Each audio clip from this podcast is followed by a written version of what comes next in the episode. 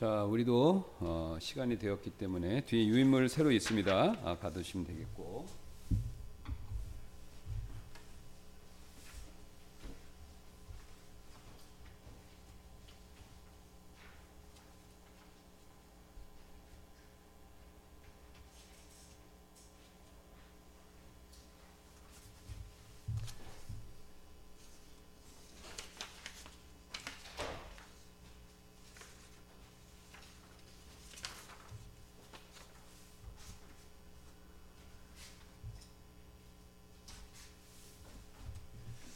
제가 잠깐 어, 기도하고 어, 우리 오전 성경 공부 모임 시작하도록 하겠습니다.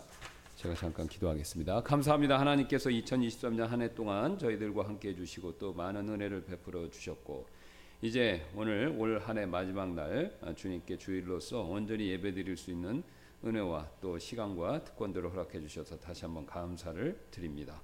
다사다난했던 한 해 가운데서 하나님의 은혜와 또 궁율과 또 우리를 향한 사랑 이것들을 우리가 잘 기억하며 감사하는 마음으로 한 해를 보내고 또 새해에 우리가 새로운 마음으로 새 뜻과 또 새로운 열심을 품고 어, 우리 주님 다시 오실 날 일이 더 가까웠다라는 사실을 인식하며 하나님 앞에서 새롭게 새해를 시작할 수 있도록 우리의 마음을 또 새롭게 하나님께서 정리해 주시기를 원합니다.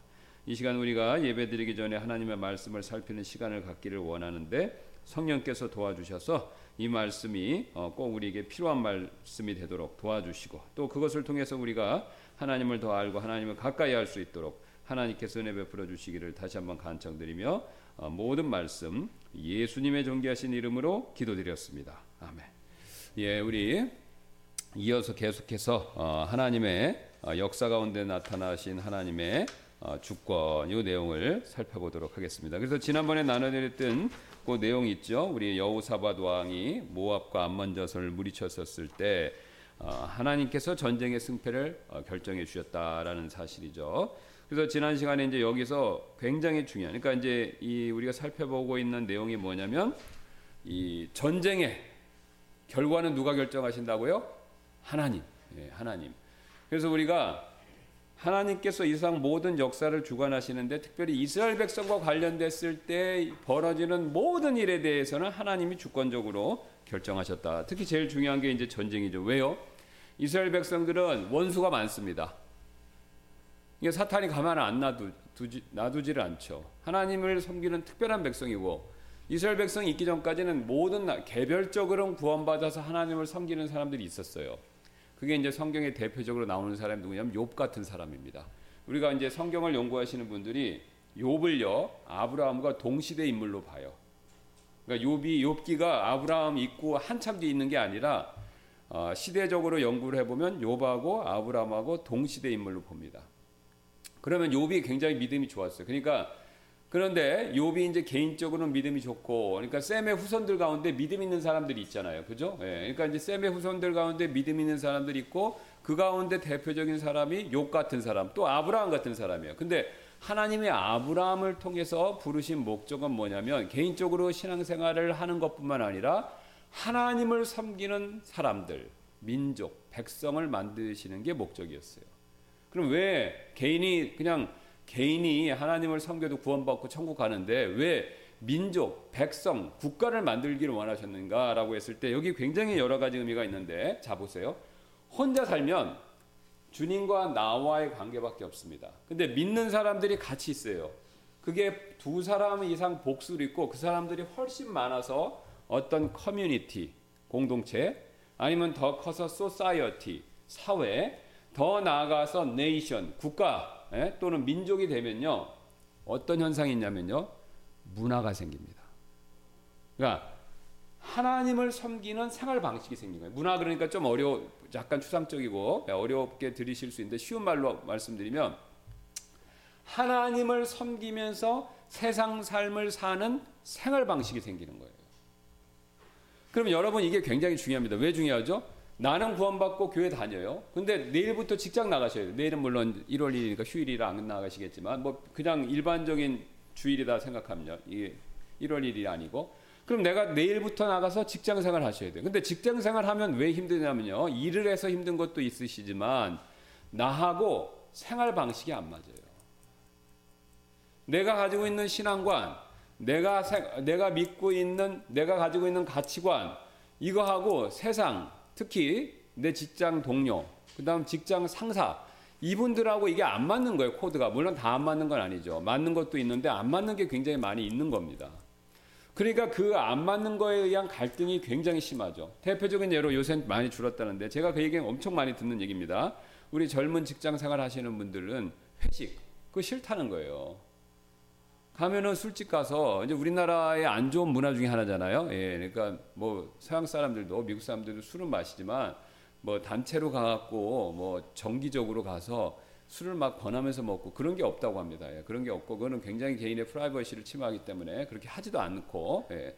근데 우리는 가갖고 이제 막 직장 상사가 주고 동료가 주고 그러면 그거를 안 먹을 수가 없잖아요. 그죠? 예. 그러니까 그런 거 회식 같은 데 가면 술 따라주고 술 줘야 되고 이런 거 굉장히 스트레스 받죠. 굉장히 힘들죠. 자, 그런데 만약에 예를 들어서 이랜드 지금 어떻게 되는지 모르겠지만 옛날 과거 같은 경우 이랜드 같은 경우 예, 기독교 회사라고 쳐보세요 한번요. 그럼 거기선 그런 게 없잖아요. 최소한 명목사. 그러면 그런 거에 대한 스트레스가 주는 거죠. 그럼 그걸 좀 더 확장해서 우리가 사는 마을인데 동네인데 다 하나님을 섬기는 사람들이에요. 그리고 그게 더 커져서 구 전체가 하나님을 섬기는 거예요. 뭐 100% 구원을 안 받았다 하더라도 8, 90%가 그렇게 사는 겁니다. 그 다음에 그게 더 확장돼서 나라 전체가 크기는 작다 하더라도 나라 전체가 하나님을 섬기는 거예요. 그러면 그런 사회, 그런 국가 민족이 되면 어떻습니까? 복이죠. 굉장히 큰 복입니다. 왜? 최소한 내가 말하는 것을 저항하거나 반대하거나 핍박하는 일은 현격하게 줄어들기 때문에. 그러니까 하나님이 그런 복을 주시기 위해서 아브라함을 찍어갖고 택함 받은 거죠. 그래서 그를 통해서 자손들을 주셔서 하나님을 섬기는 백성, 민족을 만드시기로 작정하신 겁니다. 그래서 우여곡절을 겪고 우리 다 아시는 대로 우여곡절을 겪고 생겼어요. 예. 근데 이제 생겼는데 이스라엘이 잘할 때도 있지만 거의 잘 못할 때가 많, 았죠 예. 특히 이제 우상을 숭배하면서 하나님을 굉장히 어, 진노, 분노, 하나님 하나님의 화를 촉발시켰는데 어쨌든 그럼에도 불구하고 이스라엘 백성들이 계속해서 면면이 내려올 수 있었던 것은 하나님이 택하시고 함께 하시는 백성이기 때문이었습니다. 그러니까 하나님이 이스라엘 백성이 좀 말을 안 듣고 실수를 하더라도 책임져 주시는 거예요. 자, 쉬운 예로 우리 자녀를 낳으면요. 자, 자녀를 하나 낳아도 그렇지만 둘, 셋을 낳으면 뚜렷해집니다. 이게 뭐, 뭐 어떤 것이냐면요. 자식 중에서 말을 잘 듣는 자식이 있고 말을 상대적으로 안 듣는 자식이 있어요. 또 말을 굉장히 잘 듣는 자식이 있고 드물지만 말을 또 억수로 안 듣는 자식도 있어요. 그렇죠? 근데 말을 굉장히 잘 듣는 자식이 뿐만 아니라 말을 억수로 안 듣는 자식이라고 하더라도 부모 입장에선 책임져야죠. 왜요? 낳았으니까. 그렇지 않습니까? 네. 내가 낳, 낳은 자식이니까 어디서 주워온 것도 아니고 입양한 것도 아니고 내가 낳았으니까 내가 책임져야 되잖아요. 그러니까 말을 안 듣는 자식이다라고 하더라도 부모님 입장에서 부모이기 때문에 책임을 질 수밖에 없습니다. 자, 하나님도 마찬가지세요. 아브라함 불러서 일부러 백성, 민족, 국가를 만들었어요. 이스라엘. 그러니까 이스라엘을 만들었으니까 하나님 어떻게 하셔야 됩니까? 책임을 주, 져주셔야 되는 거죠. 그러니까 하나님이 책임을 져주셔야 되는데 이 이스라엘은 항상 약해요. 솔로몬하고 다윗 때, 다윗 솔로몬 때 최전성기였고 그 외에는요 계속 약했어요. 지금도 지난번에 제가 유인물 나눠드리는 것처럼 우리나라 서울보다도 작고 진짜 속담 말하면 코딱지만한 나라입니다. 예. 그리고 주변에 지금 3억 명이 넘는 아랍 사람들이 못 잡아먹어서 안달이지 않습니까? 예. 천만도 안 돼요. 거기 900만밖에 안 되잖아요. 900만 대 3억 3천이에요. 게임이 안 되죠. 이스라엘을 없애는 게 아랍의 가장 중요한 정치적인 목적 중에 하나죠. 그러면 거기서 살아남으려면 어떻게 됩니까? 하나님이 도와주셔야 돼요. 그리고 또 하나님이 없앨 수가 없어요. 안 도와주실 수가 없어요. 자 보세요. 아랍 3억 3천이 공격해서 여섯 번 싸웠잖아요. 크게 공격해갖고 그 중에 한 번이라도 이겨서 이스라엘을 멸망시켰다. 그러면 이 세상이 어떻게 되는 겁니까? 하나님은요 없다. 하나님은 존재하지 않거나 아니면 하나님이 있어도 힘이 없다. 이런 식으로 인식이 될 수밖에 없는 거죠. 지금은 그런 생각을 무신론이 팽배하니까 별로 같지 않는데 이스라엘 시대로 갔었을 땐 이 세상에 있는 모든 국가와 민족과 어, 이 사회들은요 신을 다 믿었어요. 또 개인도 믿었고, 그러니까 신을 안 믿는 게 이상한 거예요. 우리는 요새 신을 믿으면 조금 그렇다 어, 생각하는데 대부분은 신을 안 믿잖아요. 무신론이 굉장히 많으니까. 그러니까 신을 안 믿는 게 일반적이지만 그 당시는 신을 믿는 게 일반적이었어요. 안 믿는 사람 좀 이상한 사람이에요. 그러면 다 신을 믿는데 이스라엘 하나님 믿는다는 백성인데 그 민족이 전쟁을 해갖고 져서 망해버렸습니다. 없어진 거예요. 그러면 어떻게 생각하는 줄 아세요? 그냥 그걸로 끝나는 게 아니라 아 이스라엘을 섬기는 하나님은 우리 신보다 못하다 이렇게 되는 겁니다. 그러니까 그 당시에 민족과 민족의 전쟁은요 그냥 단순하게 사람 간의 싸움이 아니었습니다. 뭐냐면 각각의 민족이 믿는 신들의 전쟁인 거예요. 그 대표적으로 여러분 그 일리아드, 호모 일리아드 아시죠? 그 영화 같은 것도 보셨을 거예요. 그러면 호모 일리아드 보면 거기에 트로이하고 그리스 연맹하고 싸우잖아요. 근데 그 싸우는데 거기에 보면 어, 트로이 사람들하고 그리스 연맹 사람들, 그리스 사람들이 자기들끼리만 치고받고 싸우는 게 아닙니다. 항상 누가 연관돼 있어요? 신들이 연관돼 있어요. 그러니까 트로이가 믿는 그리스 신하고 그다음에 아테네들의 각각의 그 국가 연맹이 믿는 신들이 있어요. 그러니까 다 이집 그, 로, 그 그리스 신들을 믿지만 열두 주신이라고 그러죠. 그 신들을 믿지만 그 중에서 우리 도시는 우리 트로이는 이 신을 우리의 그리스는 이 신을 각각 틀려요. 예, 바다 쪽에 사는 포세이돈을 여기는 뭐 아프로디테를 아테네는 아프로디테가 유명하니까 이렇게 각각 믿는 신들이 있는 거예요. 그러니까 그게 결국 뭐냐면 자기 수호신인데 트로이하고 그리스가 싸웠다는 건 뭐냐면 각각의 자기들이 믿는 신들 간의 전쟁인 거예요. 그러니까 호모 일리아드가 그건 굉장히 재밌게 쓴 거잖아요. 뭐 신이 나타나서 어떻게 해주고 뭐 예, 거기를 보호해주고 뭐 신이 질투라고 그러니까 굉장히 그게 서사시적으로 흥미롭게 들려오는 거죠. 그래서 이제 문학 작품이 된 건데 어쨌든 그 당시 사람들은 두 나라가 싸우면요, 두 국가가 싸우고 두 민족이 싸우면 민족 간의 싸움이 아닙니다. 신들과의 전쟁이에요. 그러면 앞에서 얘기했듯이 파라오는 그 당시 최고였어요. 지금의, 지금의 미국의 지위를 이상가는 초강대국의 정치 지도자였습니다. 권력도 대단했고요. 근데 거기서 멈추는 게 아니라 파라오가 그렇게 되면요. 파라오가 왜 이렇게 잘 됐냐? 그럼 그 당시 사람들 어떻게 해석하냐면 파라오가 믿는 신이 최고기 때문에 그렇다는 거예요. 태양신 나가 이거였던 거예요. 그래서 이쪽에서는 이집트에서는 파라오가 이거, 이쪽에서는 가나안 사람들 중에서는 최고 신이 누구냐? 바알이에요, 바알. 소신 바알, 여기는 태양신 나. 근데 양쪽이 양대 산맥인데 태양신다. 여러 신을 믿지만 그게 주신이지 않습니까? 여기를 출애굽을 시켰다는 건 뭐냐면 그것도 야훼가 직접 나타나서 파, 파라오한테 왜 나가게 해줘야 되냐면 여호와가 야훼가 내보내 주라고 그랬다. 모세가 그 얘기만 했어요, 그죠? 내가 나 내가 데리고 나간다 그 얘기 한 마디도 안 했습니다. 뭐라고 그랬습니까? 여호와가 나한테 나타나서 나타나셔서 데리고 가서 광야에서 예배드리게 할 거니까 보내주라 이거예요. 그러니까 파라오가 어떻게 했습니까? 콧방귀 꼈죠. 나는 여호와가 야훼가 누군지 모른다. 너희들이 일이 편해서 그런가 보다. 그래갖고 일을 더 해라. 그래서 더 일을 시켰잖아요. 그러니까 그 당시에 여호와가 누군지 잘 몰랐어요. 근데 제일 높았던 신인 나를 물리치고 열 가지 재앙으로 끌고 나온 겁니다. 그러니까 여호와 이름이 굉장히 높, 널리 알려진 거죠. 근데 그 알려진 이름이 어디까지 퍼졌습니까? 소문이 가나안까지 퍼진 거죠. 그러니까 가나안의 기생 라합, 여리고의 기생 라합이 어떻게 했습니까? 그런 고백을 했죠. 가나안 사람들이 벌벌 떨었다. 그 이스라엘 사람들 때문에 떠는 게 아닙니다.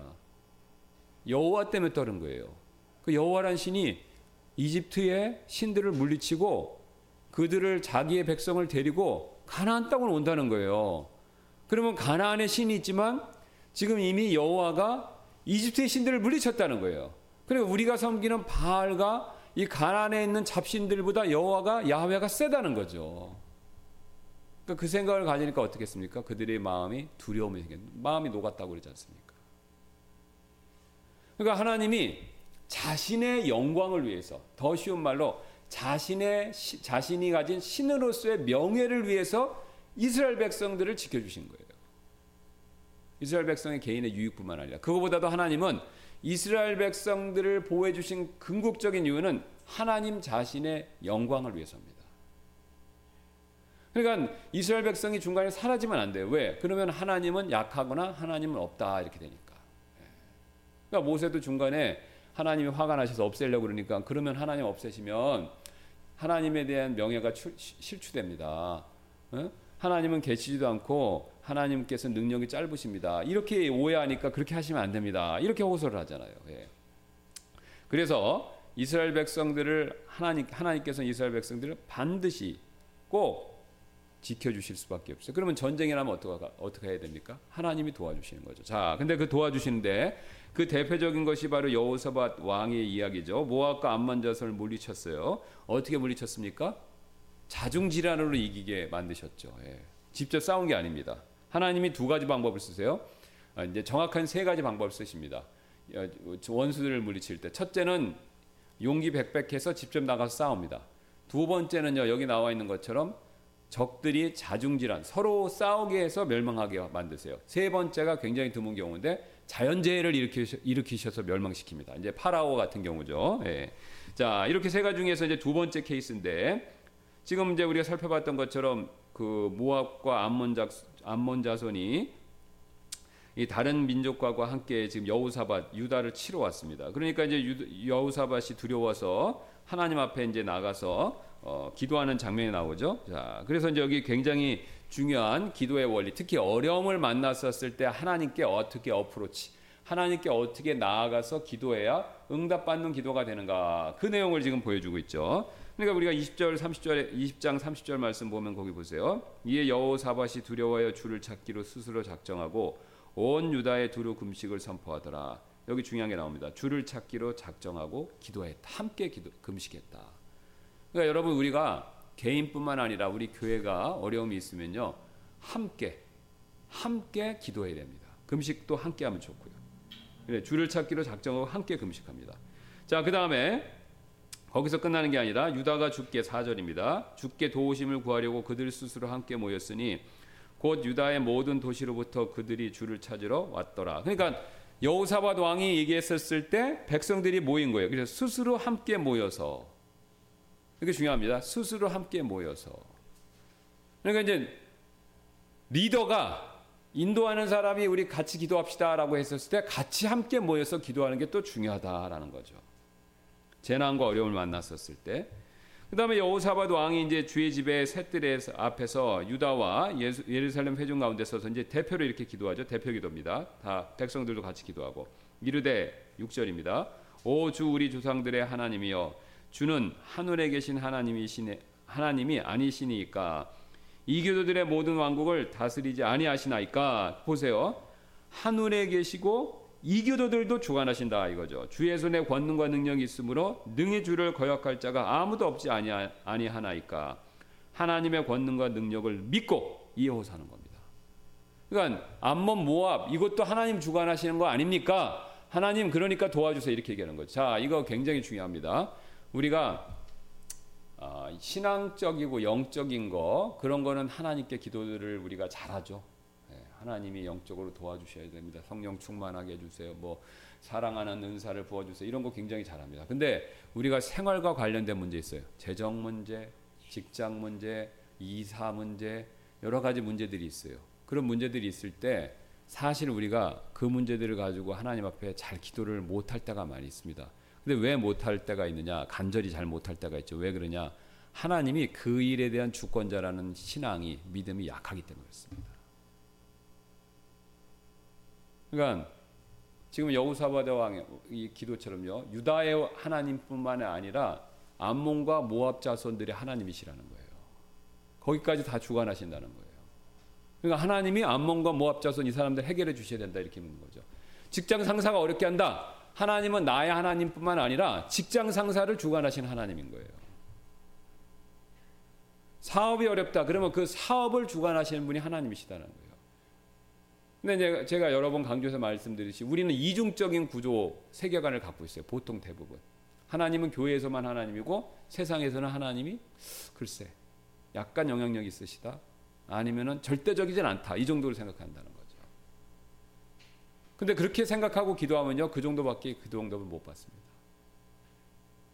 그러니까 절대자다라는 걸 우리가 믿고 기도해야 돼요. 그러니까 사실 우리의 신앙을 우리가 우리의 이제 문제 중에 하나가 뭐냐라고 했을 때 많은 그 목사님들 하시는 얘기가 있어요. 우리 문제 중에 뭐냐면 우리의 문제는요. 불신이에요. 불신 사실. 내가 좋아하고 필요한 것만 믿고 그 외의 것들은 안 믿습니다. 그러니까 하나님이 내 가정, 내 교회에서만 하나님이 아니라 내 삶, 내 직장, 내 국가, 내 사회 그걸 전부 다 주관하시는 분이시다라는 믿음이 약하기 때문에 그렇다는 거죠. 그 부분에 대해서는 불신이에요. 그럴까? 그럴지도 몰라. 정말 먹지 말라 하시더냐? 사탄의 그 말 음성에 그대로 우리가 동의하는 겁니다. 그러니까 그 부분에 대한 기도가 안 나오죠. 그러면 예수님 말씀대로 구하지 않으면요 못 받는 거죠. 오늘 여우사밧이 그렇게 안 구했으면요 암몬 모압과 암몬작 속에 침입을 받았겠죠. 망하진 않았겠지만 엄청난 피해와 손해를 입었었겠죠. 근데 하나님께 간구를 하자 그 피해와 손해가 없었다는 겁니다. 오히려 뒤에 보시면 전리품을 취해요, 이 사람들이. 그러니까 우리가 안 믿기 때문에 못 믿기 때문에 구하지 않는 게 너무 많습니다. 물론 제가 말씀드린 거는 뭐 미신처럼 모든 걸 다 막 내 뜻대로 구하라 그런 뜻이 아니라 아, 그런 뜻이 아니라 내가 어, 특별히 어려운 일을 만났었을 때 그 일을 주관하시는 분이 하나님이시다라는 것을 내가 확신을 가질 필요가 있다라는 거죠. 예. 그리고 이제 그게 잘 안 됩니다, 사실. 처음부터 뭐 그거 다 믿는 분이 누가 있겠어? 저도 마찬가지고. 그럼 우리는 그 믿음을 계속해서 확장시키셔야 돼요. 예, 확장. 가정 문제뿐만 아니라 직장 문제뿐만 아니라 사업 문제뿐만 아니라 내가 있는 사회, 국가, 전 세계로 내 믿음을 확대시켜야 되는 거죠.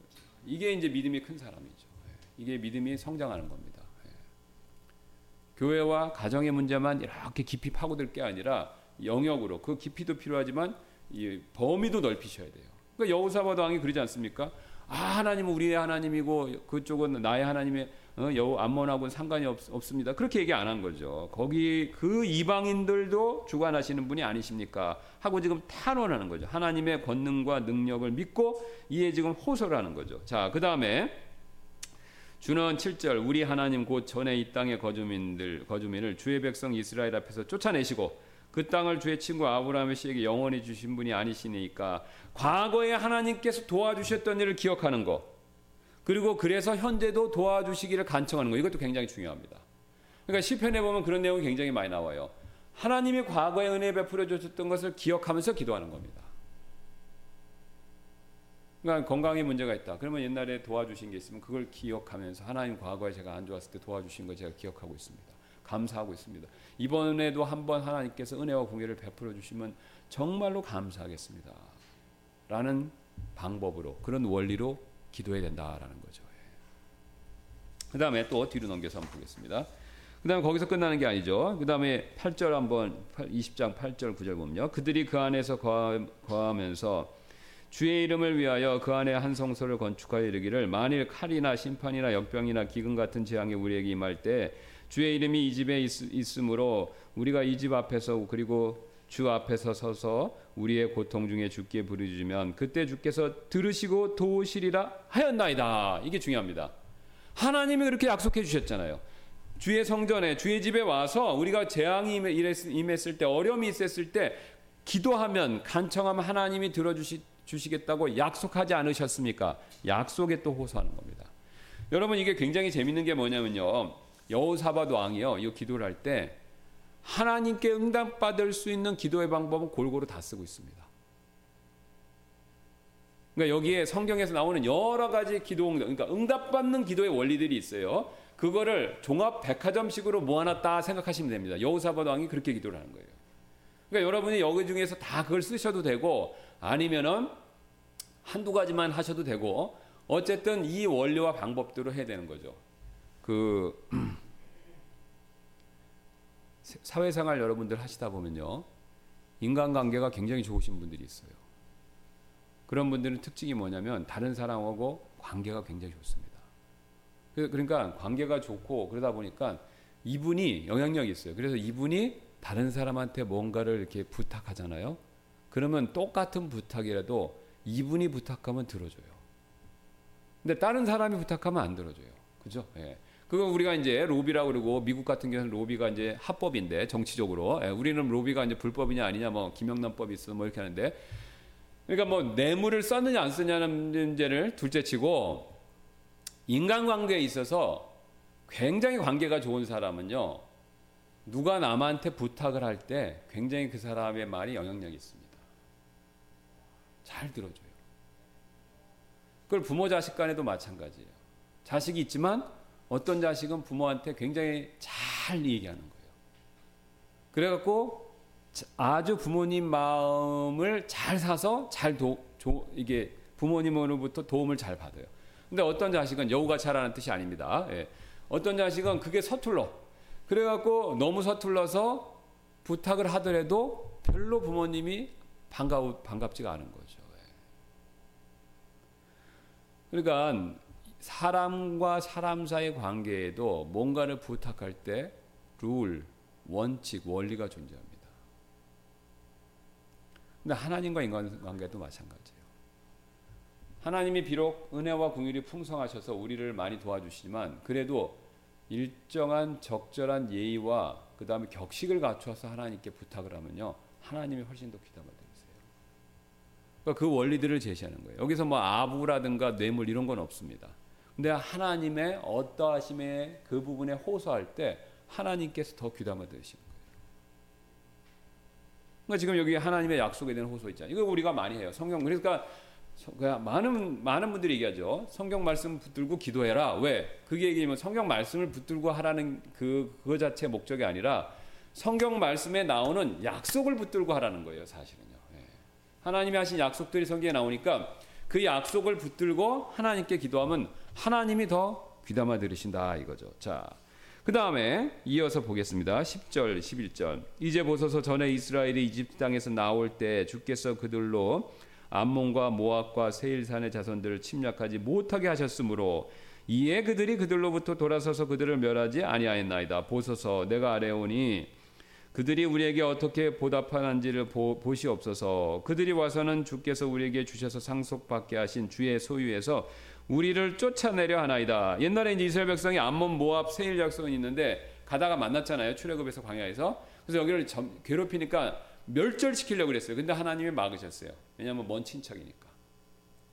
아, 그 저기 야, 그 에서하고 그 다음에 어, 그 누구죠? 첫째 아들 이스마엘 네, 자손들이잖아요. 그러니까 이게 먼 친척이니까 멸절시키는 걸 하나님 막으셨어요. 그래서 막으셔서 그때 멸절이 안 되고 남아 있는데 이들이 지금 이스라엘 백성을 괴롭히는 거잖아요. 그러니까 이제 여호사밧 왕이 하나님 하나님 시키는 대로 그들한테 선을 베풀었더니 그들이 우리한테 악을 지금 행하고 있습니다. 이거 원칙적으로 하나님이 책임져 주셔야 되는 거 아니냐라는 거죠. 그때 멸절시켰으면 이런 일이 후환이 없었을 텐데 하나님이 막으셨으니까 이번에 하나님이 도와주셔야 된다라는. 그러니까 여기서 뭘 얘기하느냐? 악을 행해서 생긴 고난이 아닙니다. 선을 행하다가 생긴 고난이다라는 것에 대해서 호소하는 거예요. 그러니까 쉽게 얘기해서 됩니다. 하나님 말씀 듣다가 어려운 일을 당했잖아요. 하나님이 도와주셔야 된다는 거죠. 그러니까 부모님하고 자식인데 엄마 아빠 말 듣고 착하게 살으라고 그랬는데 어려움 당했으니까 엄마 아빠가 책임지셔야 됩니다. 이거하고 비슷한 거예요. 예. 그러니까 하나님께 선하게 살고 명령대로 했더니 어려움이 왔으니 하나님이 책임져 주셔야 되겠습니다. 그러니까 우리가 이런 경우가 많이 있죠. 내가 교회에 주일날 직장 문제가 있어요. 빠질 그 빠지기 어려운 거예요. 근데 내가 어, 떻게 어떻게 해갖고 주일날 교회를 나오려고 했는데 직장 상사한테 그게 밑보인 겁니다. 뭐 놀, 노는 것처럼 보이든가 이 사람은 일 안 하려고 그런다든가 오해가 있을 수 있잖아요. 그러니까 그런 오해가 있었을 때 불이익이 있을 수 있잖아요. 자, 그럴 때 바로 이런 원리와 방법에 따라서 우리가 기도하면 된다라는 거죠. 하나님, 제가 하나님 섬기려고 이런 어려움 겪었는데 하나님이 좀 도와주셔야 되겠습니다. 그 오해를 풀어주시고 제가 지금 승진하는데도 불이익을 당할 수 있는데 하나님 도와주셔야 되겠습니다. 그럴 때 하나님이 귀를 기울이신다라는 거죠. 그러니까 하나님 말씀대로 살려고 할 때 어려움을 겪을 수 있어요. 그 어려움이 나한테 직접적인 피해가 올 때 우리는 하나님의 호소해야 되는데 하나님께 호소해야 되는데 바로 선을 향하다 겪는 어려움이기 때문에 하나님이 도와주셔야 됩니다. 이렇게 호소할 필요가 있는 거죠. 자, 그 다음에 20절, 20장 12절. 요게 또 굉장히 중요합니다. 이게 마지막을 장식하는 내용인데요. 오 우리 하나님이여 주께서 그들을 심판하지 아니하시나이까 이는 우리를 치러 오는 이 큰 무리를 우리가 대항할 능력이 없고 또 우리가 무엇을 할 줄도 알지 못하므로 오직 우리 눈이 주만 바라보기 때문이니다 하더라. 여러분 이 사람 왕이에요. 계획이 없겠어요? 국가 통치하는데 쳐들어오면 상비군도 있고 무기도 있고 어떻게 해야 되겠다. 정치적으로 옆으로 이집트한테 도움을 요청하다든가 그런 거 다 알고 있는 사람이에요. 그 모르고 왕이 될 수가 없죠. 그리고 통치도 오래 했는데. 그럼 이 사람 그럼 자기 나름대로의 인간적인 카드가 가지고 있는 카드를 가지고 있는 사람이에요. 방법이 있는 사람이에요. 근데 뭐라고 얘기합니까? 하나님 앞에서 저는 아무것도 아닙니다. 자기 인간적인 방법을 옆에서 군대를 뭐 키워주세요. 뭐라 자기가 가지고 있는 인간적인 카드를 하나님이 써주세요. 그런 얘기를 안 한다는 거예요. 그런 카드를 다 내려놓고 뭐라고 얘기합니까? 우리를 우리가 대항할 능력, 그 이큰 무리를 우리가 대항할 능력이 없고 또 우리가 무엇을 할 줄도 알지 못하므로 없고 모르고 그래서 오직 우리 눈이 주만 바라보기 때문이니이다. 없다. 모른다. 그래서 주만 봅니다. 이거죠. 내가 가지고 있는 걸 생각을 안 하는 겁니다. 물론 있어요, 왕이니까. 힘이 있죠. 군대도 있어요. 싸울 수도 있어요. 옆에 동맹국을 부를 수도 있어요. 근데 그걸 사용 안 하는 겁니다. 없고 모릅니다. 아이와 같다 이렇게 얘기하는 거죠. 그러니까 그거를 고백하는 겁니다. 그러니까 우리가 아무것도 아니다라는 걸 하나님 앞에 인정하는 거죠. 그러니까 왕인데도 낮추는 겁니다. 그러니까 내가 맨 하나님 앞에서는 아무것도 아니다라는 사실을 인정하고 우리 유다 백성이 아무것도 아니다라는 걸 인정하면서 무릎 꿇고 하나님 옆에 간청하는 거예요. 자, 그러니까 바로 하나님의 공의에 호소하고 마음을 비우고 오직 주님만을 바라본다. 이렇게 하니까 하나님께서 주의 영이 회중 가운데에 레위인 야시엘에게 임해서 하나님께서 이렇게 말씀하십니다. 15절입니다.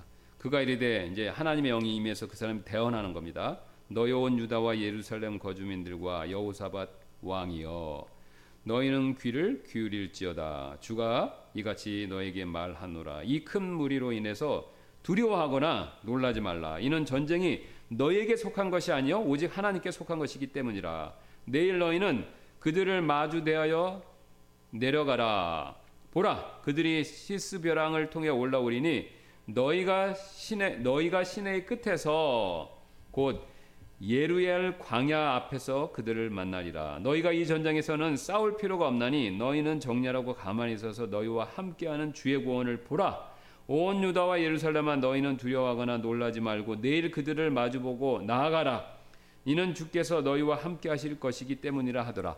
하나님이 놀라운 축복을 주신 겁니다. 이렇게 여호사밧 왕이 성경에서 말하는 하나님께 간청할 수 있는 모든 방법을 총동원해서 강구하자 하나님이 놀라운 방법으로 그들에게 축복을 해주시겠다고 약속하신 겁니다. 싸울 필요 없다.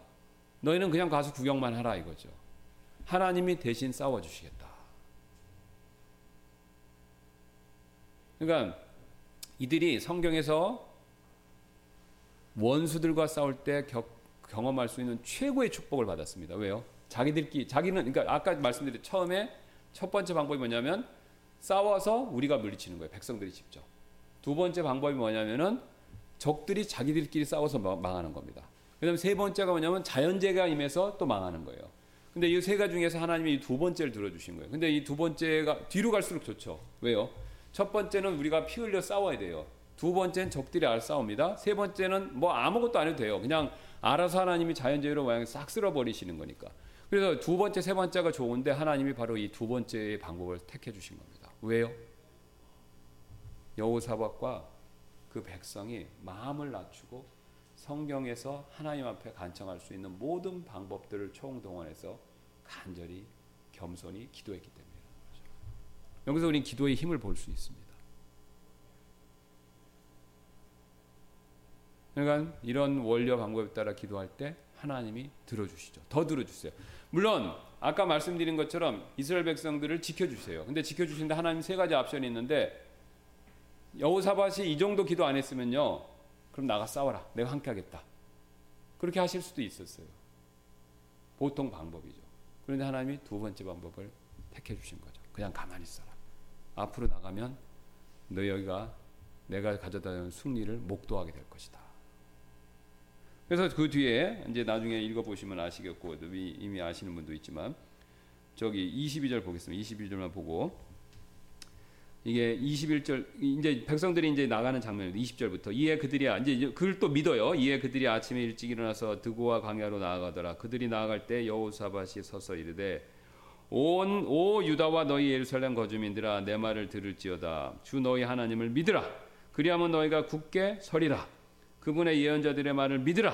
그리하면 너희가 형통하리라 하더라. 그가 백성과 함께 의논하여 주를 향해 노래하는 자들 곧 찬양되죠. 거룩함의 아름다움을 찬양할 자들을 그가 지정하고 이제 찬양들 지정하고 군악됩니다. 그들이 군대 앞에서 나아가면서 이르기를 주를 찬양하라. 이는 그분의 궁일이 영원히 지속되기 때문이라 하게 하였더라. 그들이 노래하고 찬양을 시작할 때, 이거 보세요. 노래하고 찬양을 막 시작할 때 주께서 유다를 치러 온 암몬과 모압과 세일산의 자손들을 칠 복병을 두셨으므로 그들이 파였더라. 복병을 두셨다는 거예요. 그래서 제3의 세력이 와서 복병으로 치는 것처럼 얘기를 했는데 그 복병이 누구냐?